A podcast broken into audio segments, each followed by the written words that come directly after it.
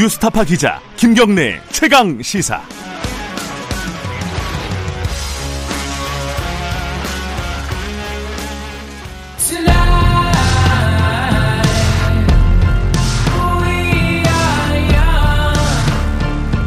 김경래 최강 시사 추석 특집 젊은 정치인을 만나다.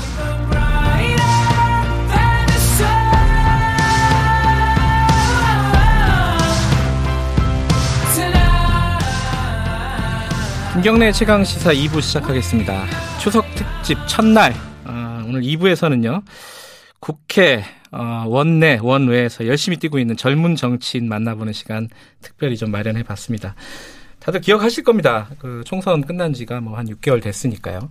어, 우리나라 21대 총선 어, 국회의원 30, 300명 중에 어, 2030 한 30대까지가 과연 몇 명일까요?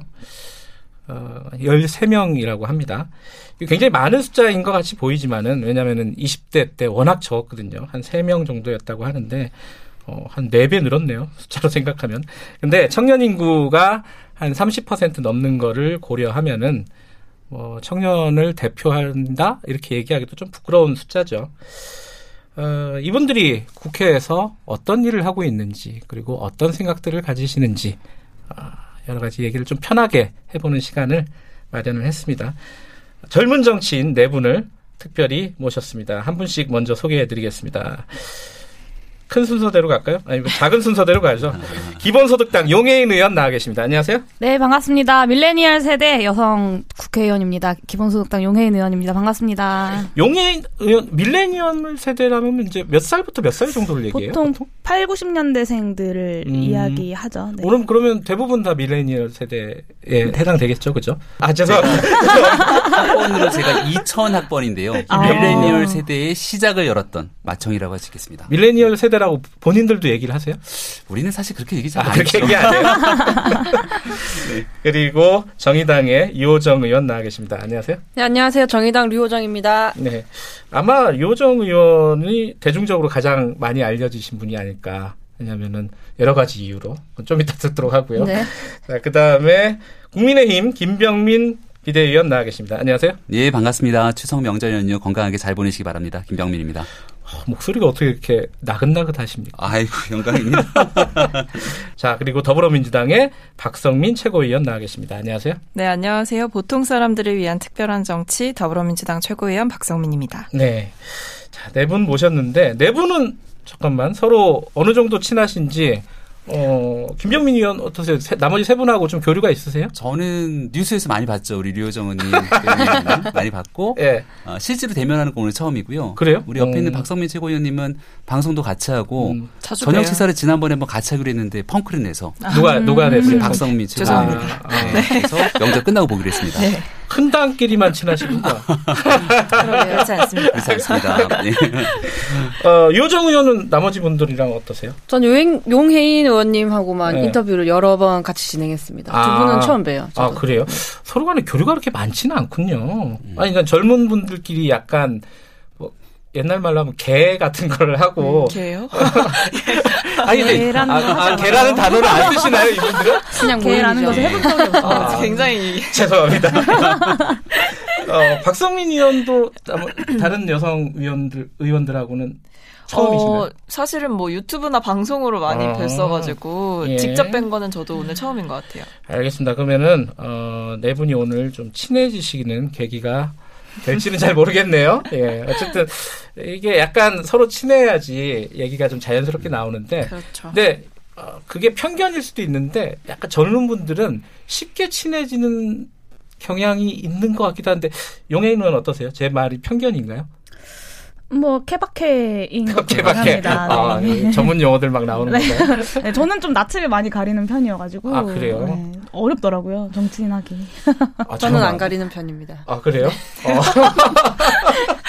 두 분을 왜 친하신 거예요, 그때? 제가 많이 봤어요. 네, 아, 그 그래요? 90년대생 국회의원으로 음. 임, 임기 시작하기 전부터 정말 여러 번 인터뷰를 같이 해가지고. 잠깐만, 그러면은 어, 용해인 의원이 본인은 낯을 많이 가리신다고 얘기를 했으니까 네. 그 얘기부터 좀 여쭤보죠. 어, 정치는 막 사람들 만나고 악수하고 지역 구민들 막 찾아다니고 어, 민원 해결해주고 이런 것들로 많이 알고 있잖아요. 그러면 낯을 가리지 않아야 되잖아요. 본인이 6개월 동안 정치를 해보니까 어떻습니까? 저는 기본소득당이 그런 어떤 정치에 대한 음.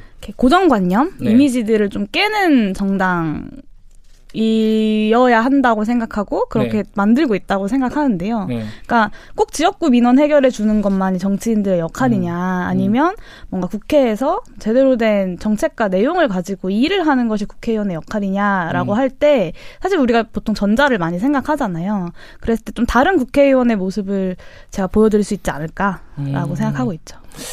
자, 그 박소민 의원, 의원이 아마 네 분의 경력, 정치적인 경력이 다 뭐 그렇게 길지는 않으시니까 박성민 의원은 어, 정당에서 최고위원 한 지는 진짜 얼마 안 됐잖아요. 그죠? 그렇죠 예. 네. 해보니까 어떻습니까? 이게 본인 어... 적성에는 맞아요. 일단 개인적으로. 최고위원의 적성이 맞냐? 어, 어. 색, 색다른 질문이네요. 네. 뭐 아직 한 달 차라서 잘 모르겠습니다만 일단 뭐 열심히는 하고 있고요. 어. 그리고 어, 일단 최고위원 하기 전에 당에서 청년 대변인을 했기 때문에 음. 조금 이 최고위원이라는 직책이 하는 일들을 알고는 있었어요. 그러다 음. 보니 적응하는 시간이 조금 줄어드는 장점은 있었고요. 그래서 해보니까 이제 청년 대변인일 때랑은 좀 비교가 안 되게 말의 무게라든지 행동의 무게가 크다라는 생각은 매번 하는 것 같습니다. 아, 그래요? 네, 그래서 좀 그런 게 힘들 때도 있는데 감당해야 될 몫이라고 생각하고 뭐 어떤 일을 더 해볼까라는 생각을 하고 있죠. 제가 옆에서 지켜보니까 적성에 딱 맞아요. 그래요? 네.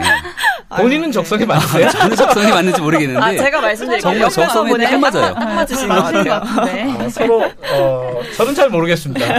김병민 김종인 의원은 예. 이분들 세 분 나머지 세 분들보다는 선배시잖아요. 정치 네. 경력으로 보면은 물론 나이도 좀 고령이 제가 번지수를 잘못 찾아온 것 같아서 너무 송구한데요. 이제 올해가 지나면 앞에 3자리가 4자리로 바뀌어서 네. 2030이라는 말이 좀 어색할 수 있습니다. 근데 네. 아 이러면서 우리 당에 대한 정말 처절한 반성을 하게 되는 게 이렇게 20대 국회의원님들이 계실 때 우리 음. 당에서도 음. 20대 국회의원을 어, 전격적으로 좀 많이 배출해서 젊은 사람들과 같이 소통할 수 있는 공간들을 열어야 되는데 지난 총선에서 그러지 못했다는 게 천추의 한이라는 말씀드립니다. 네.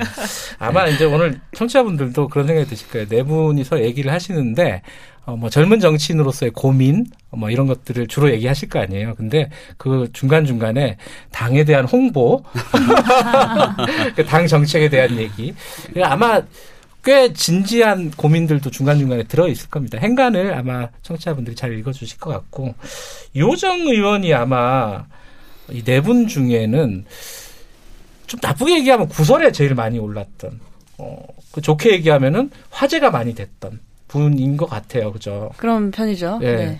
어떠셨어요? 뭐, 오, 특히 이제 뭐 옷이 뭐 어떻다 저떻다 뭐 이런 얘기들이 처음에 많았잖아요. 네. 어, 그 뒤에, 아, 내가 예컨대 유시민 예전에 지금 작가가 의원할 때 백바지 입고 나왔다가 그 이후에 다시 정장을 입었거든요, 사실.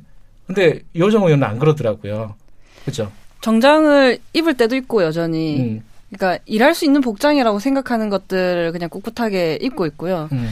사실 원피스로 인해서 제가 이제 인지도가 조금 높아지기는 했습니다. 예. 그래서 정책을 알릴 수 있는 기회도 또한 많이 음, 얻었고요. 긍정적으로 생각하신다. 네, 긍정적으로 생각한다면. 근데 예. 다만 이제 원피스 이야기를 하지 않으면 인터뷰 시작이 되질 않으니까 1번 질문이거든요. 음. 아 이제 정책으로만 이야기를 하고 싶다 그런 마음이 많이 듭니다. 저는 류호정원님 그 원피스가 뉴스에 확 회자돼서 이렇게 쫙 주목도를 받았잖아요. 그때 생각났던 게 노회찬 의원님 생각이 났어요. 왜요? 그러니까 노회찬 의원님이 생전에 그런 얘기를 한 적이 있어요. 예. 그러니까 촌철살인으로 굉장히 유명한 정치인이었는데 예. 어떻게 그렇게 촌철살인의 문구를 잘 말씀하시냐라고 하니까 우리 진보 정당이 사람이 적은데 여기에 사람의 숫자가 적다 보니 발언할 수 있는 기회가 많지 않습니다. 음. 그래서 그 짧은 기간에 사람들에게 이야기를 설득하기 위해서 촌철살인 준비했다는데 그 말에 대한 부분들을 이미지 상징으로 준비한 것 같거든요. 그 이후에 이제 나오게 될 메시지가 되게 궁금합니다. 그래서. 저는 그 뭐 옷에 대한 얘기들이 쫙 뉴스에 도배가 되다시피 할 때 어떤 느낌이 들었냐면 어 오히려 국회에서는 뭐 그럴 수 있는 거 아니냐라는 발언들이 뭐 야당에서도 나오고 여당에서도 나오고 음, 나왔어요 맞습니다. 분명히 네. 지도 지도부급에서도 나왔는데 언론들이 오히려 호들갑이더라. 이게 이제 팔아먹기 속된 말로 팔아먹기 좋은 기사니까 네. 언론들이 너무 호들갑을 떤 게 아니냐라는 생각이 들었는데 뭐 같은 젊은 어뭐 뭐 젠더를 붙일 수도 있는데 여성 정치인으로서 박성민 위원이 보실 때 그 뉴스들을 보고 반응들을 봤을 때 어떤 생각이 드셨습니까? 어 걱정 류호정 의원님에 대한 걱정을 사실 조금 했었어요. 왜냐면 걱정? 네, 음. 왜냐면 그 댓글 중에는 이제 정치인이야 원래 항상 비판을 받을 수 있는 존재고 음. 뭐그 부분에 대해서 마음 준비를 하고 정치를 시작하셨겠지만 사실 때로는 이제 사, 정치인이기 이전에 사람이기 때문에 어, 받아서는 안 되는 비판 좀 과한 이야기들이 있다고 생각을 했었거든요. 성희롱성. 네, 음. 그런 발언들이 너무 이제 많이 소비가 되고 그 기사를 어, 보고 반응하시는 분들의 반응이 어, 반응 중에는 그런 성희롱성 발언이 굉장히 많은 부분을 차지했어서 그런 부분을 보면서 좀 어, 개인적으로 많이 걱정을 하긴 했었습니다. 음.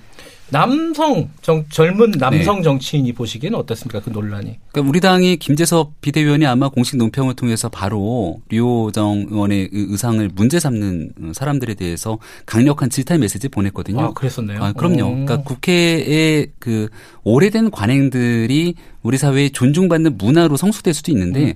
이게 굳이 꼭 그렇게까지 가져가야 되는 거야라는 생각이 들 경우들이 있습니다. 저는 류호정 의원이 했던 이런 일들이 그래도 한국 사회에 있었던 문화를 바꾸는데 큰 계기가 됐다고 보고 박 의원님 했던 말을 붙여서 하나만 좀 더 하고 싶은 거는 예. 어, 저도 걱정이 좀 됐던 게 류호정 의원이 어 류호정 의원에 네, 대한 네. 그 가끔 정치인이라도 네. 아무리 마음이 숙성되고 단련돼 있어도 이런 악성 댓글이나 이런 걸 음. 보게 됐을 때 숙연하게 이겨내는 게 쉽지가 않거든요. 음. 그러니까 정치를 이제 시작한 상황 속에서 그런 부분들에 대한 문화들이 빨리 좀 없어져야 되는데 우리의 자율성들이 좀 너무 여러 가지 측면에서 침해당하고 있는 부분들에 대해서는 안타까운 마음이 좀 들었습니다. 저는 오히려 예, 댓글을 보는 다른 시민들을 걱정했거든요. 음. 왜냐하면 아, 그 성희롱성 댓글이 댓글이 달리는데 네. 너무 이 어떻게 보면 일상적이고 평범한 의상에 대해서 그런 뭐랄까 성희롱성 댓글이 달리니까 음. 그 일상을 보내는 시민분들께서 자신의 옷에 대해서 자기 검열을 하지 않을지 내 옷을 보면서 혹시 다른 사람들이 그런 생각을 했으면 아. 어떡하지 이런 자기 검열을 하면 어떡하지 그런 생각도 음. 조금 들더라고요. 음. 저도 그때 논평을 예, 청년대변인 때 음. 썼었거든요. 근데 그때도 제가 말씀드렸던 게 이게 의정 활동을 수행함에 있어 아무런 문제가 되지 않는 의상이다라는 말을 붙였었어요. 근데 그 말이 정말 생, 말씀하신 것처럼 저도 아 이게 게, 그냥 평범한 옷인데 이걸 이렇게 소비해버리면 다른 여성들도 이 옷이 잘못됐나라는 생각을 음. 하게 되는 거잖아요. 그러면서 음. 점점 좁아지는 거거든요. 그래서 그런 고민도 있었습니다. 제 저도 이제 라디오 처음 시작하면서 라디오 정치인들이 많이 오잖아요. 저도 처음에는 심지어 여름에는 반바지 입고 방송하고 그랬거든요. 티셔츠 하나 입고 그랬더니 어느 날 누가 얘기를 하더라고요. 아니 좀 아무리 그래도 좀 셔츠라도 좀 입고 다니라고 음. 그런 얘기를 많이 들었어요, 사실. 그래서 좀 약간 뭐랄까 동병상련 그런 저는 좀 걱정을. 좀 내려놨던 게 네. 윤리특위 위원이 되셨어요 국회에 음. 아, 윤리특위 회의하는 네. 날그 원피스를 또 입고 가셨더라고요. 그래서 아, 류호정 의원님의 멘탈은 제가 걱정하지 않아도 되겠구나라고 좀 마음을 내려놓았습니다. 근데 그게 이제 단순히 옷에 대한 논란이 아니라 메시지가 아까, 있는 예, 거죠. 아까 말씀하신 국회 어떤 관행이라고 하나 해야 되나? 음. 뭐 약간 오래된 국회 어떤 묵은 것들이 있잖아요. 그런 아마 국회 의정 생활 처음 하시면서 야 국회가 이런 데였나?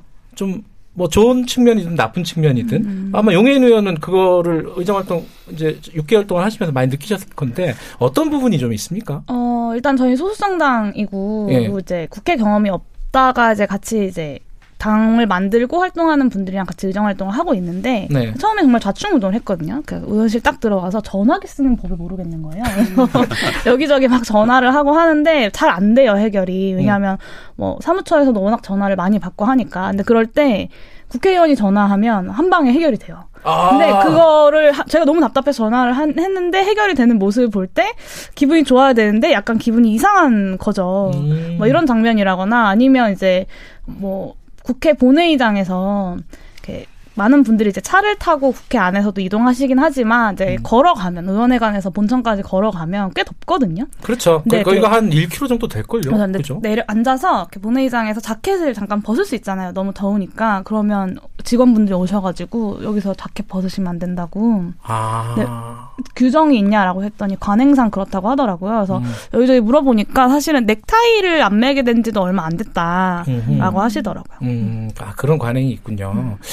근데 그게 약간 양면성이 있어요. 근데 드레스 코드라든가 어떤 이 공간의 전통, 예의 뭐 이런 것들을 좀 존중하자는 차원, 뭐, 뭐 좋게 말하면은 그런 것들도 있고 한편에서 보면 왜 쓸데없는 그런 관행이 있지라고 생각할 수도 있고 그 젊은 분들은 약간 좀 생각이 다를 것 같기도 한데 김, 김병민 의원께서는 어떻게 생각하십니까? 그러니까 우리가 지켜야 될 관행 관습 뭐 이런 부분들이 분명히 있는데 네. 일단 류호정 의원님이 입고 왔던 원피스에 대한 부분들을 보면 이게 만약 국회 내에서 통용되거나 허용이 안 된다면 우리 사회 내에서 갖고 올 수 있는 혼란이 훨씬 더 커질 수 있다는 것이죠. 음. 그러니까 저는 그런 기본적인 상황 속에서 얼마든지 용인될 수 있는 수준인데 그게 과도한 논란이 됐다라는 생각이 첫 번째 드는 거고요. 예. 오히려 하지만 상황 TPO라고 얘기하고 있는 것처럼 시간대 장소에 맞게 무언 무언가를 움직여야 되는 것들이 분명히 존재합니다. 네. 가장 대표적으로 사실 잘 못됐던 예 중에 하나가 멜라니아 여사 같은 경우 이 수해 현장이나 재해 현장에 갔을 때 높은 힐을 신고 짧은 치마를 입고 한다거나 그러면 이거는 국민들이 보기에 상식이 안 맞는 거잖아요. 네. 그러니까 관행 관습보다 국민들이 보고 있는 상식과 기준의 눈높이에 맞춰 행동하면 문제는 안 되는데 아, 그동안 국회가 가져왔던 여러 가지 이 관습이라고 하는 부분들이 국민적 눈높이와는 좀 거리가 있었기 때문에 그 거리를 좁히는 과정이었다고 생각합니다. 음. 근데 이제 이 국회 정치 뭐 이런 것들을 처음 시작하면서 여러 가지 느낌들이 있는데 그게 이제 익숙해지면은 그 다음에는 이걸 바꾸고 싶은 마음이 조금씩 없어지는 거잖아요. 한 6개월쯤 되면은 이제 좀 익숙해져가지고 그런 마음이 좀 시들해졌다. 뭐 초심이 좀 사라진 거 아니냐 이런 얘기를 많이 하지 않아요 주위에서? 그러면 안 된다라고 당부를 많이 하시죠. 음. 변하지 말라. 그런 것 같다는 뜻 아니에요, 그게 속뜻이? 이렇게. 아, 계속 그런 문제의식들을 갖고 계세요? 끝없이 되돌아보지 않으면 저도 결국엔 이제 타성에 적게 되는 수 있으니까. 그러니까 나는 그럴 리 없어라고 생각하기보다는 나도 그럴 수 있어라고 생각해야 사람이 발전할 수 있는 것 같아요. 그러니까 청년 정치인들은 아마 이제 지금 정당이 다 다르시잖아요, 네 분이. 그러니까 지금 말한 것처럼 그냥 보편적인 정치인으로서 느끼는 고민도 있지만은 청년으로서 느끼는 고민들이 또 있지 않습니까? 그러다 보면은 어떤 딜레마가 생기냐면 당의 생각하고 다른 생각을 얘기해야 되는 상황이 오잖아요. 뭐 대표적으로 어 우리 박성민 의원 같은 경우는 그런 경우들을 많이 어 직면을 하셨던 것 같아요. 그죠? 많이 직면했죠. 네. 그럴 때 어떻게 문제를 해결해 나갑니까? 분명히 본인이 얘기하는 게 당의 주류의 얘기랑 다를 때가 있지 않습니까? 음, 다를 때가 있죠. 네. 네. 그럴 때는 어떻게 소통을 하세요? 어, 일단은 어 듣고요.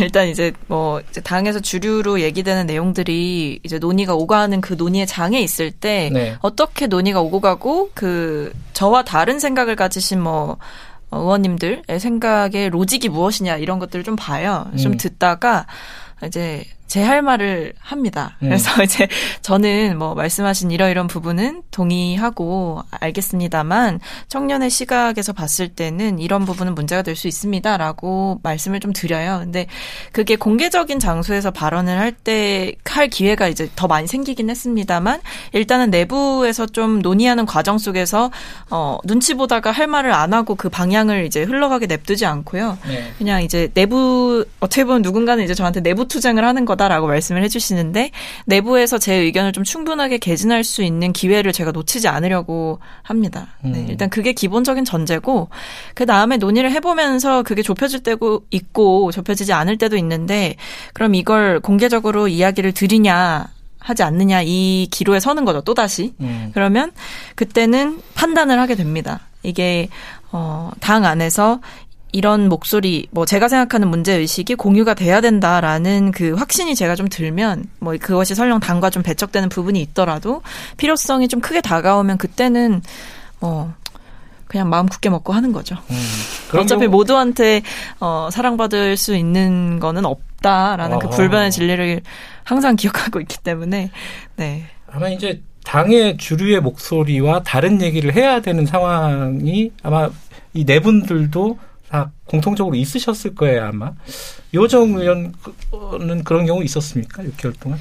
사실 정의당은 이럴기가 힘든 게 음. 저는 이제 의원이잖아요. 네. 그래서 당론을 형성하는 과정에서부터 이미 처음부터 음. 깊이 개입을 할 수가 있거든요. 그래서 네. 그 과정에서 제가 충분히 이야기를 음. 하면 되기 때문에 특별히 강령을 위반하는 경우가 아니고서는 음. 지도, 지도부와 의견이 다르다고 해서 뭐 징계를 받거나 하는 일도 없을 것 같아요. 음. 네. 다른 당 보시기에는 그런 당내 민주주의는 어떻게 평가하십니까?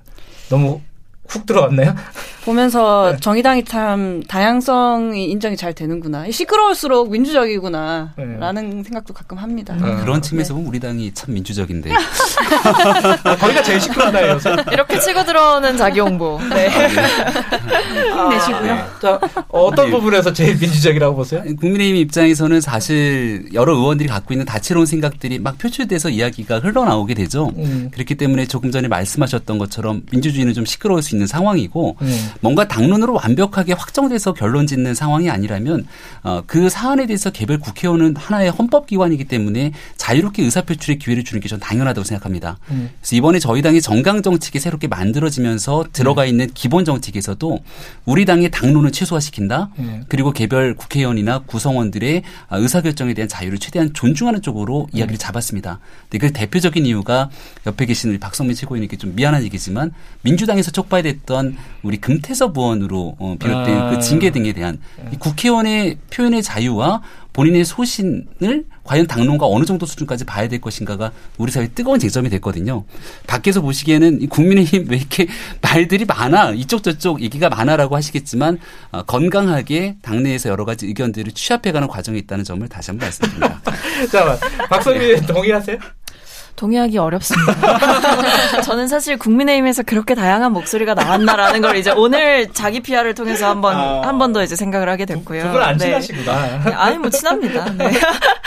아니 근데 이제 국민의힘에서 다양한 목소리가 나온다고는 하시는데 뭔가 그 결론적으로 봤을 때 그러니까 국민의힘의 의사결정의 최종 결정 과정에서는 그 다양한 목소리가 결과적으로 수렴되느냐라고 생각했을 때는 전 좀 의문스러웠거든요. 음. 근데 뭐 활발하게 일어나고 있다고 하니까 네. 긍정적으로 봐야죠. 근데 그 당을 떠나서요. 아까 지금 음. 그 김영민 의원께서 그 금태섭 전 의원 관련된 얘기를 했잖아요. 그러니까 당의 강, 어, 당, 당의 당론하고 다른 어떤 행위라든가 발언이라든가를 지속했을 때 어, 징계를 한다. 여기에 대해서 어떻게 생각하세요? 용인 의원 은 어떻게 생각하세요?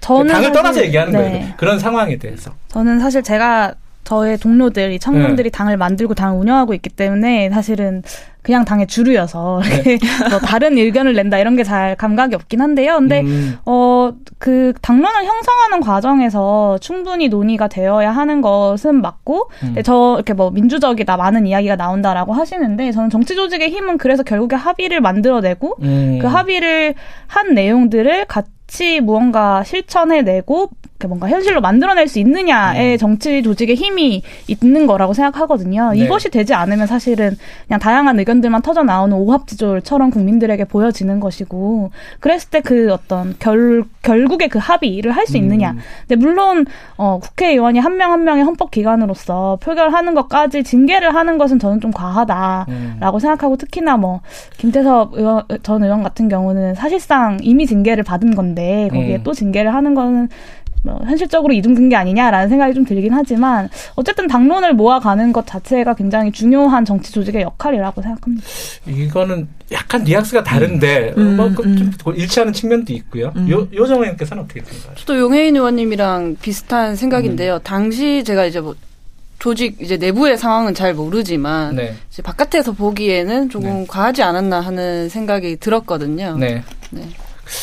잠깐만 시간이 벌써 다 됐네요. 자, 일부를 아, 마무리해야 될 시간인데 어, 추석이니까 노래를 하나 들으려고 하는데 우리 어 바로 옆에 계시니까 요정 의원께서 사실 제일 일찍 오셔갖고 제가 기회를 드리는 겁니다. 어. 어떤 노래를 어, 듣고 싶으십니까? 아마도 운전을 하고 계실 분들이 많을 것 같아서 있겠죠. 네. 음. 질풍가도 라는 곡을 추천합니다. 제가 신나는 곡으로. 이 노래를 몰라요. 어, 어떤 노래인지 소개해 주세요. 아니 노래를 불러야 하나? 아, 아니 아니 아니. 아니, 아니. 소개를 누가 불렀는지. 네. 네, 쾌걸 근육맨이라는 네, 음. 애니메이션의 OST이고요. 네, 네. 어, 오늘 노래를 어떤 분의 곡으로 틀게 될까요? 어, 아, 유정석 버전. 네, 아, 원곡이군요. 유정석이 부른 노래죠. 아, 질풍가도 들으면서 1부 마무리하고요. 그리고 어, 2, 아, 2부 마무리하고요. 3부는 어, 일부 지역국에서는 해당 지역 방송 보내드리는 점 어, 공지합니다. 자, 질풍가도 같이 듣겠습니다. 유정석이 부릅니다.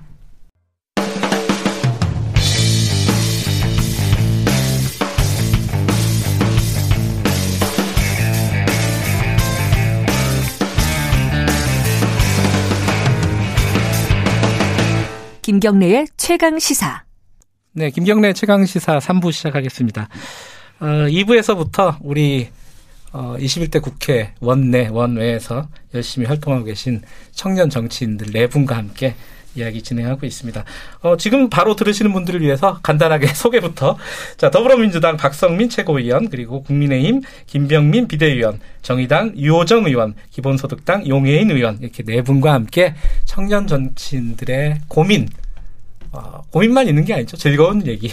어, 즐거운 뒷얘기 뭐 이런 것도 함께 하고 즐거운 뒷얘기 그런 의미에서 지금 저희들 잠깐 쉬고 왔는데 류호정 의원이 뭐 이런 얘기 해도 돼요라고 물어봤는데 무슨 얘기인지 모르겠지만 해도 돼요. 해보세요 한번. 그럴까요? 네. 아니 아까 조금 가볍게 네. small talk를 하면 좋겠다고 음. 하셔가지고 네. 일화를 하나 소개해 드릴까 해서 생각이 났거든요. 아, 뭐 일화라기보다는. 네, 어떤 맥락에서 나온 얘기죠? 그 뭐 성격이 외향적이거나 뭐 아. 내향적인 뭐 이런 경우들 정치인이 용해인 의원이 본인이 굉장히 네. 내성적인 음. 성격인데 네. 사람 낯을 가리는데 음. 정치를 하고 있다 이런 네. 말씀하셨는데 그때 생각이 나신 어떤 얘기인데? 사실 이 본회의장의 화면을 저희는 이제 카메라가 있는 곳만 보잖아요. 제가 국회 본회의장 들어갔을 때 신기했던 점이 있었는데 그 음. 본회장 뒤편에 작은 휴게실이 있어요. 음. 왼쪽에 하나, 오른쪽에 하나 이렇게 있거든요. 네. 의자 수로만 따지면 15석 정도씩 있는 음. 합쳐서 이제 30개죠. 네.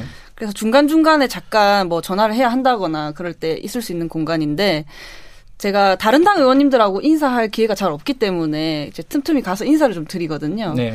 이제 한 몇 달 지나고 나니까 조금 발견을 했어요. 조금 조용하신 분들은 휴게실에 나타나지 않으시더라고요. 아. 굉장히 이제 외향적인 분들, 네. 소위 인싸 성격의 아, 인싸. 네 그런 분들이 주로 본회의장 오셔가지고 이렇게 계셔가지고 네. 그런 얘기를 좀 하고 싶었어요. 실명은 좀 거론해 주시죠. 네.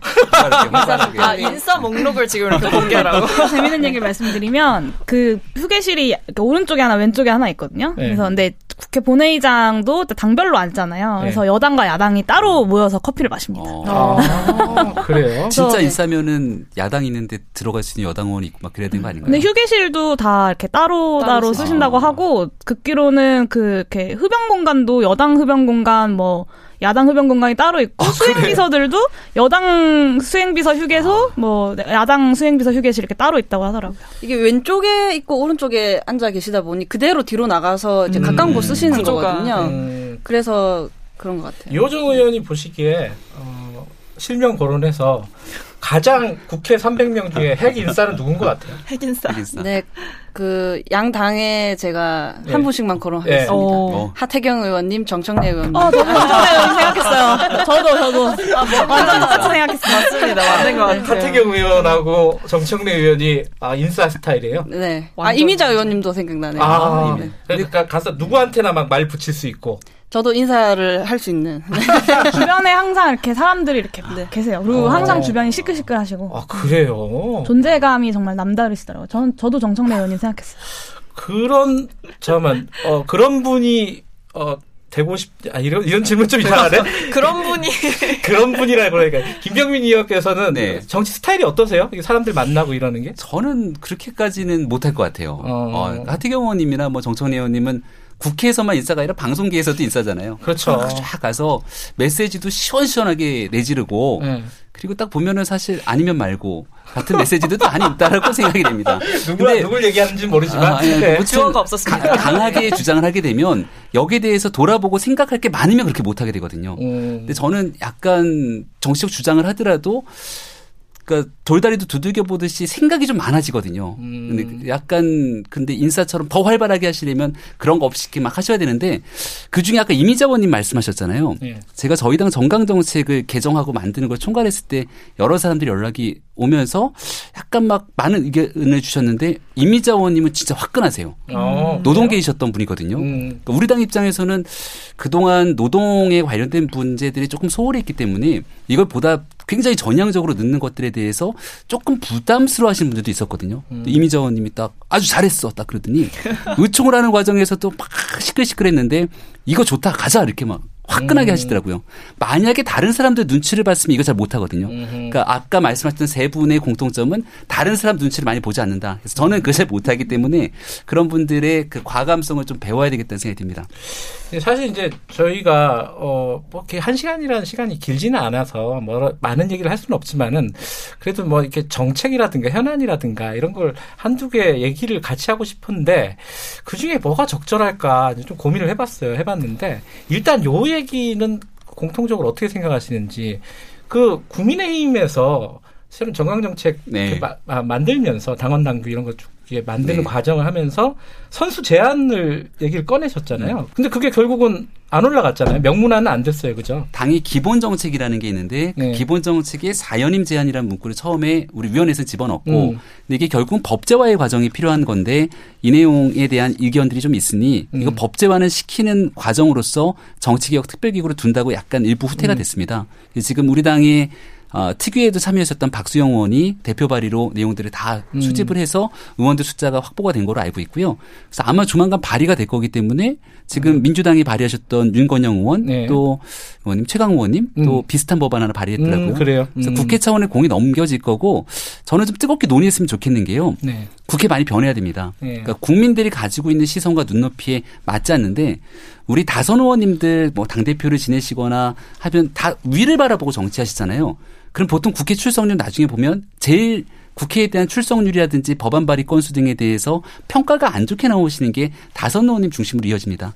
그분들의 경륜, 경력 무시하려고 하는 것은 절대 아닙니다만 우리가 지방자치단체장도 3, 4선으로 더 못 가게 되는 연임 제한 규정이 있고 대통령도 단임제로 있는 상황 속에서 국회가 국민의 눈높이에 맞지 않는 행동이 된다면 어느 정도 수준에서 새로운 정치 진입이 가능하도록 만들어주자는 게 당시 어, 우리 당이 정강제 추진하는 취지였다는 말씀드립니다. 그러니까 사선은 못하게 하자, 삼선까지만 하자. 연 연임 연달아서 못하는 것이고 음. 우리가 다시 한 시간 조금만 주시면 우리 당의 지금 원희룡 지사님 같은 짧게 하셔야 돼요. 짧게 원 지사님이나 여러 사람들이 보통 3선에서 4선 정도 될 때 되면 이게 공천 심사하면서 이제 주로 컷오프 대상이 많이 올라갑니다. 음. 그때 화끈하게 먼저 내가 이 정도면 충분히 국민을 위해서 했다고 생각하고 그다음 지방자치단체장이 출마하든 아니면 대권으로 가게 되든 정치적 영역을 넓힐 수 있는 길은 많거든요. 그 후에 또 보궐선거도 나갈 수 있고요. 그래서 한 공간에서 오랜 기간 동안 기득권을 유지하고 있는 부분들을 정리하자는 게 사실상 개혁의 취지였습니다. 요, 요게 이제 사실은 국회에서 어떻게 논의가 될까? 이걸 뭐 찬성하든 반대하든 네. 논의 과정이 어떻게 흘러갈까 굉장히 궁금해요. 왜냐하면 삼선 사선 하신 분들이 있으니까. 그죠? 어떻게 생각하세요? 박승민 의사는? 일단은 이 사연임 제안 뭐 네. 국민의힘에서도 나왔고 저희 당 의원님께서도 음. 말씀하셨고 그러니까 이게 어떻게 보면 큰 흐름상으로는 국회에서 좀 논의의 물꼬가 트이고 있다 뭐 이렇게 보시면 될 것 같은데 그럼 이런 요구가 왜 나오기 시작했냐를 좀 돌아볼 때인 것 같아요. 음. 결국에는 뭐 저희가 항상 뭐 세대 교체 세대 교체 얘기하지만 그것이 어 하루 아침에 되는 일이 아니고 확실히 좀 물리적인 수단이나 뭐 어떤 강한 조치가 필요하다라는 그런 음. 공통 분모가 있었던 것 같은데 그런데 저는 이것을 법제화하는 것이 맞냐 이런 음. 고민은 좀 있어요. 음. 왜냐하면 어 어떻게 보면 이제 정치를 좀 그만 그만 하고 다른 일을 하겠다라고 생각하시는 분들도 계시겠지만 이 사선의 경험을 통해서 더 다른 일을 국회 안에서 더 하실 수 있는 분들도 분명 계실 거잖아요.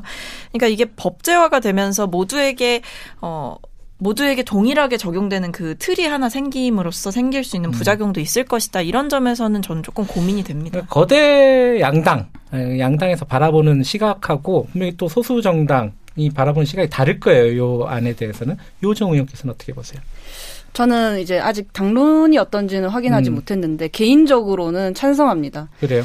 우선 뭐 말씀 주신 것처럼 뭐 세대 교체라든지 이런 시대의 요구에 각 정당이 공천으로 부하, 음. 이게 부응하지 못한다면 그런 제도를 통한 홍이라도 해야 하는 건 아닐까 음, 그렇게 생각을 맞아요. 하는데요. 음. 그러나 이제 사선 연임 금지는 약간 미움받을 용기가 부족했다라고 생각도 하고 있습니다. 그럼 어떻게? 연임이잖아요. 네. 두번 그리고 아, 한번 쉬고 아, 네, 두번 하는 경우에는 가능한 뭐 네. 그런 내용이었잖아요. 그래서 네. 하려면 확실하게 했어야 하지 않나. 아, 쉬었다가 다시 미움받을 용기가 부족하대요. 아, 아예 딱 세 번만으로 끊는. 음, 그게 아마 최강욱 의원이 발의한 내용인 것 같고. 아 그래요? 음. 윤건영 의원님이 발의한 법안은 미움받을 용기가 더 부족해요. 하면은 다음번부터 적용해야 되는데 10년 뒤에 하겠다는 사실상 부칙 조항을 갖고 있기 때문에 제가 이 얘기를 하면서 이게 사실 하려다가 약간 주춤했던 아쉬움이 있는데 네. 얼마 전 뉴스를 보다가 제가 내 눈을 의심했던 기사가 하나 있었어요. 네.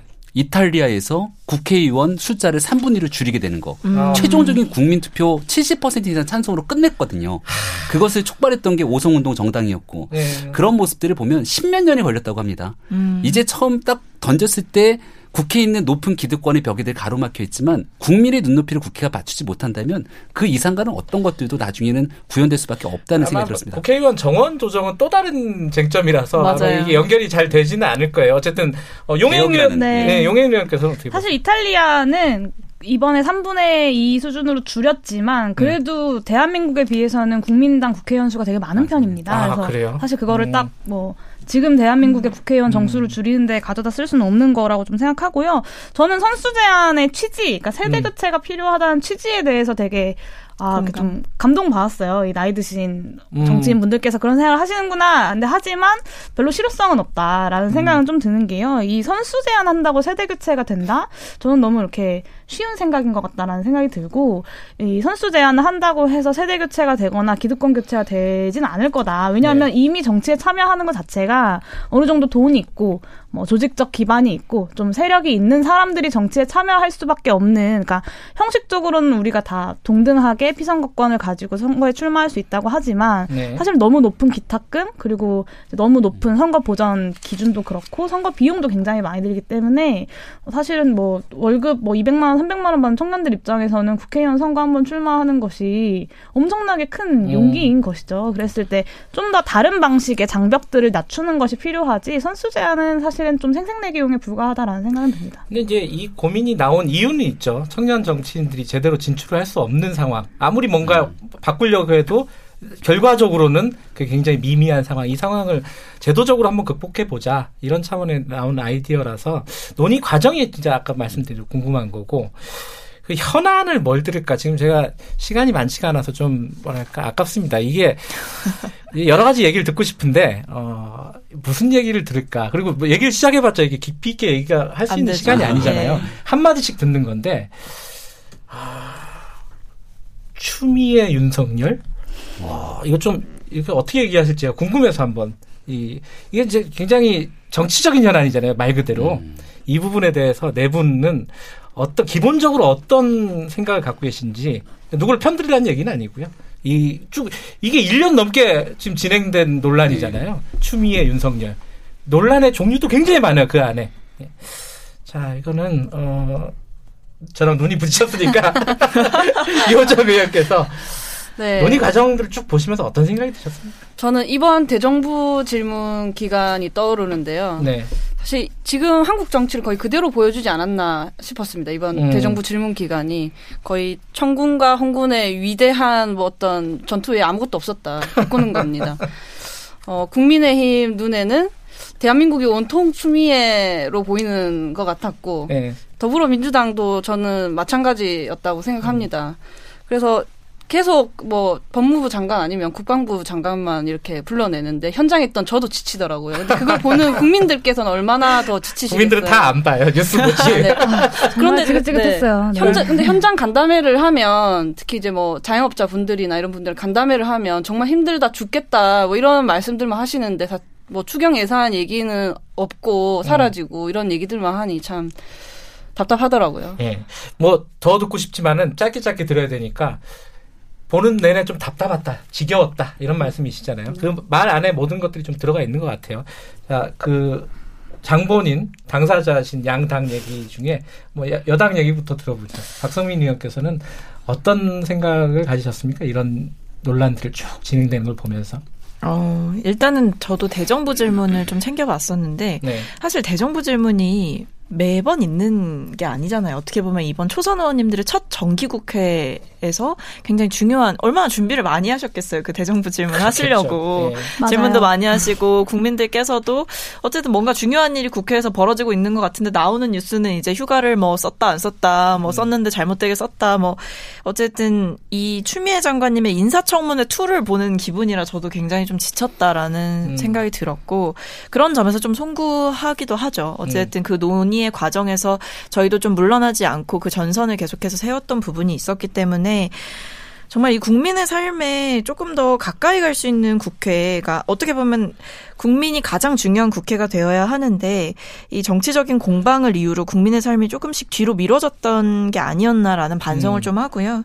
어, 이런 지점에서 사실 류정 의원님께서 굉장히 정확한 말씀을 하신 것 같아요. 우리 정치의 모습을 그대로 드러냈던 국회였다라고 생각을 음. 하, 고 저도 그래서 사실 그때 얘기할 수 있는 얘기가 전 참 많았다고 생각하거든요. 뭐 돌봄과 관련된 예산, 특히 이번에 이제 인천에서 음. 화재가 나면서 많은 분들의 마음을 아프게 했죠. 여러 가지 현안이 산적해 있음에도 사실 미래를 준비하는 국회 혹은 현재 대응하는 국회의 모습이 아니라 오직 이제 정치적인 이해관계 혹은 정치적인 논쟁으로만 뒤덮인 국회의 모습을 보여드린 것 같아서 젊은 정치인으로서 개인적으로 좀 음.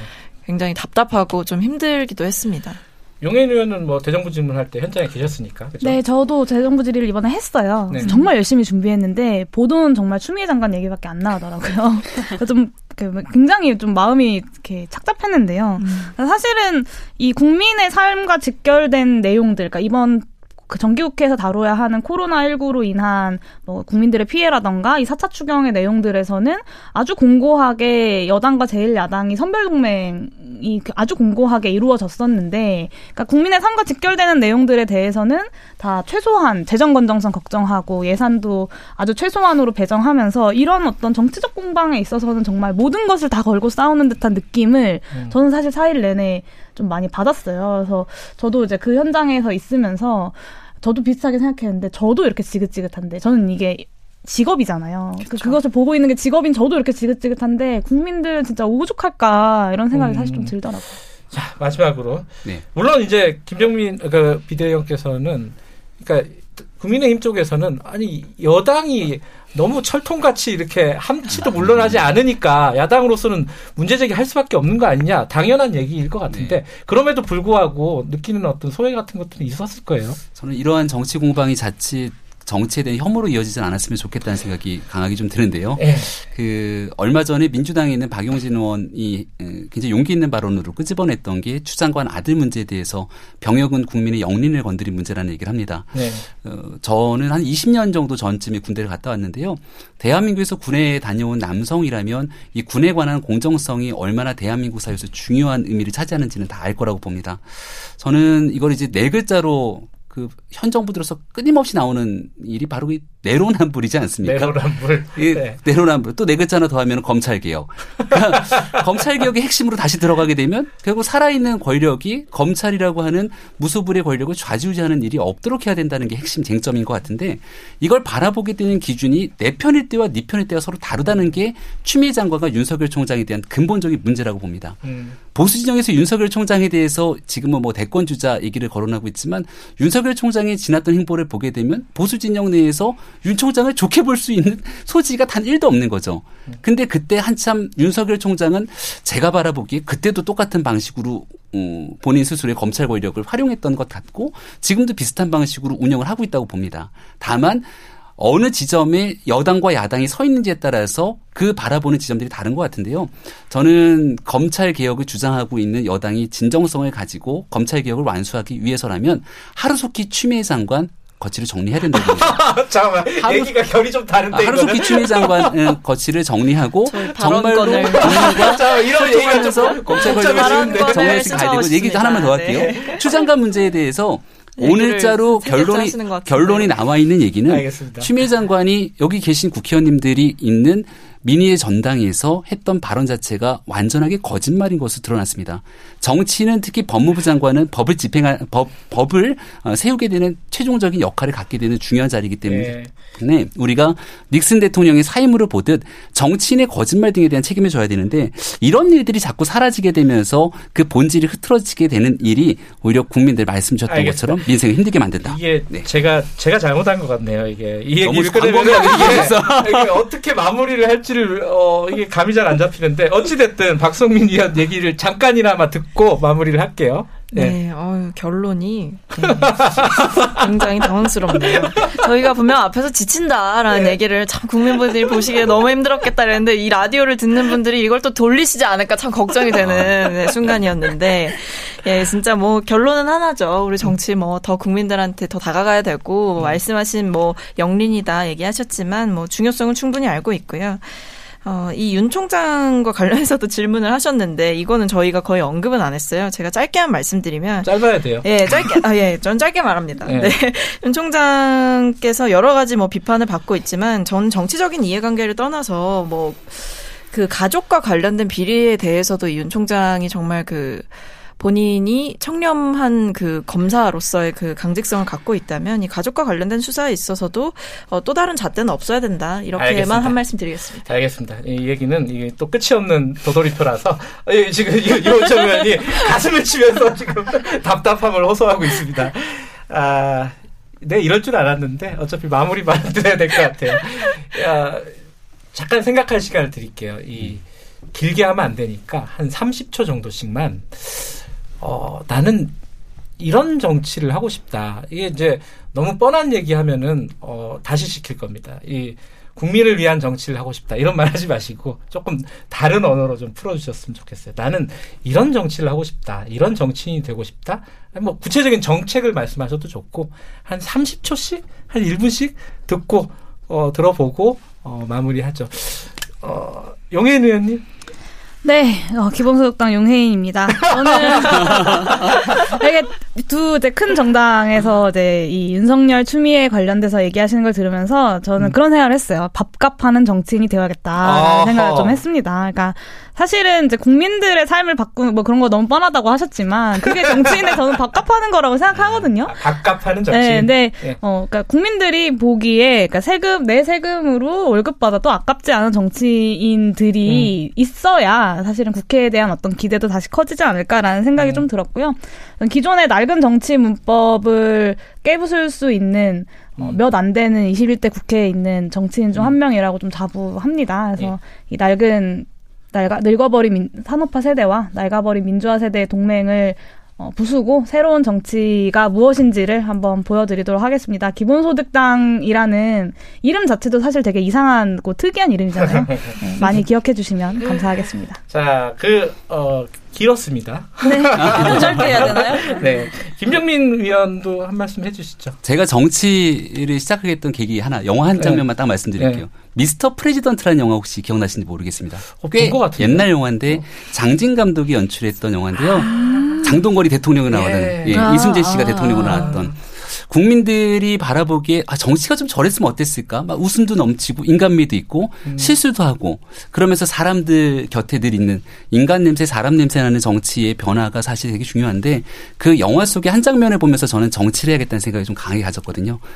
Mister President 같은 영화가 현실이 되는 정치를 하고 싶습니다. 본인이 미스터 프레지던트가 되고 싶다는 뜻인가요? 오. 거기에 대한 얘기를 그런 정치를 하고 싶습니다. 자, 유호정 의원 어떻게? 네, 짧게 하라고 하셔서. 예, 짧게. 이 법률이라는 게 굉장히 멀고 딱딱해 보이지만 네. 사실 네. 우리 일상에 많은 영향을 미치잖아요. 저는 그 일상을 바꿔내는 입법 노동자라고 생각하고 어, 있습니다. 입법 노동자. 네, 입법 노동자죠. 어. 그래서 용인 의원님 말씀대로 약간 고소득 노동자. 고소득이긴 합니다. 네. 아, 어쨌든 네. 입법 노동자로서 충실히 살겠다. 네, 짧게 음. 하라는 말씀이시죠? 알겠습니다. 네. 그리고 마지막으로 어, 박선미 최고위원. 네, 아 저도 짧게 하면요. 네. 어, 보통 사람이 하는 보통 사람들을 위한 특별한 정치를 하겠다라는 생각을 음. 합니다.